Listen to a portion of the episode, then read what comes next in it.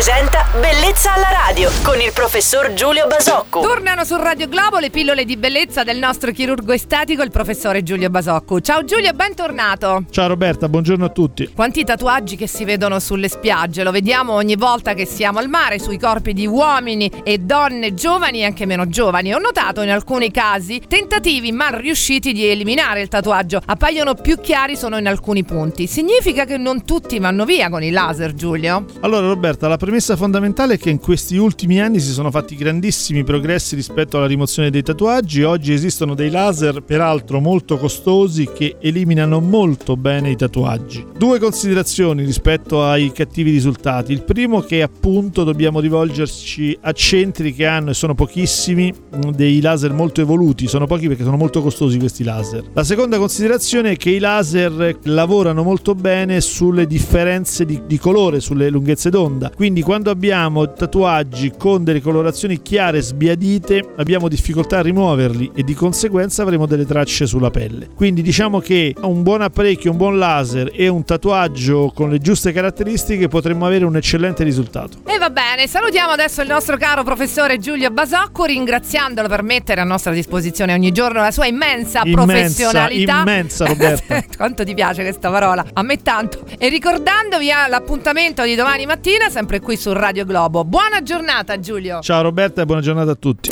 Bellezza alla radio.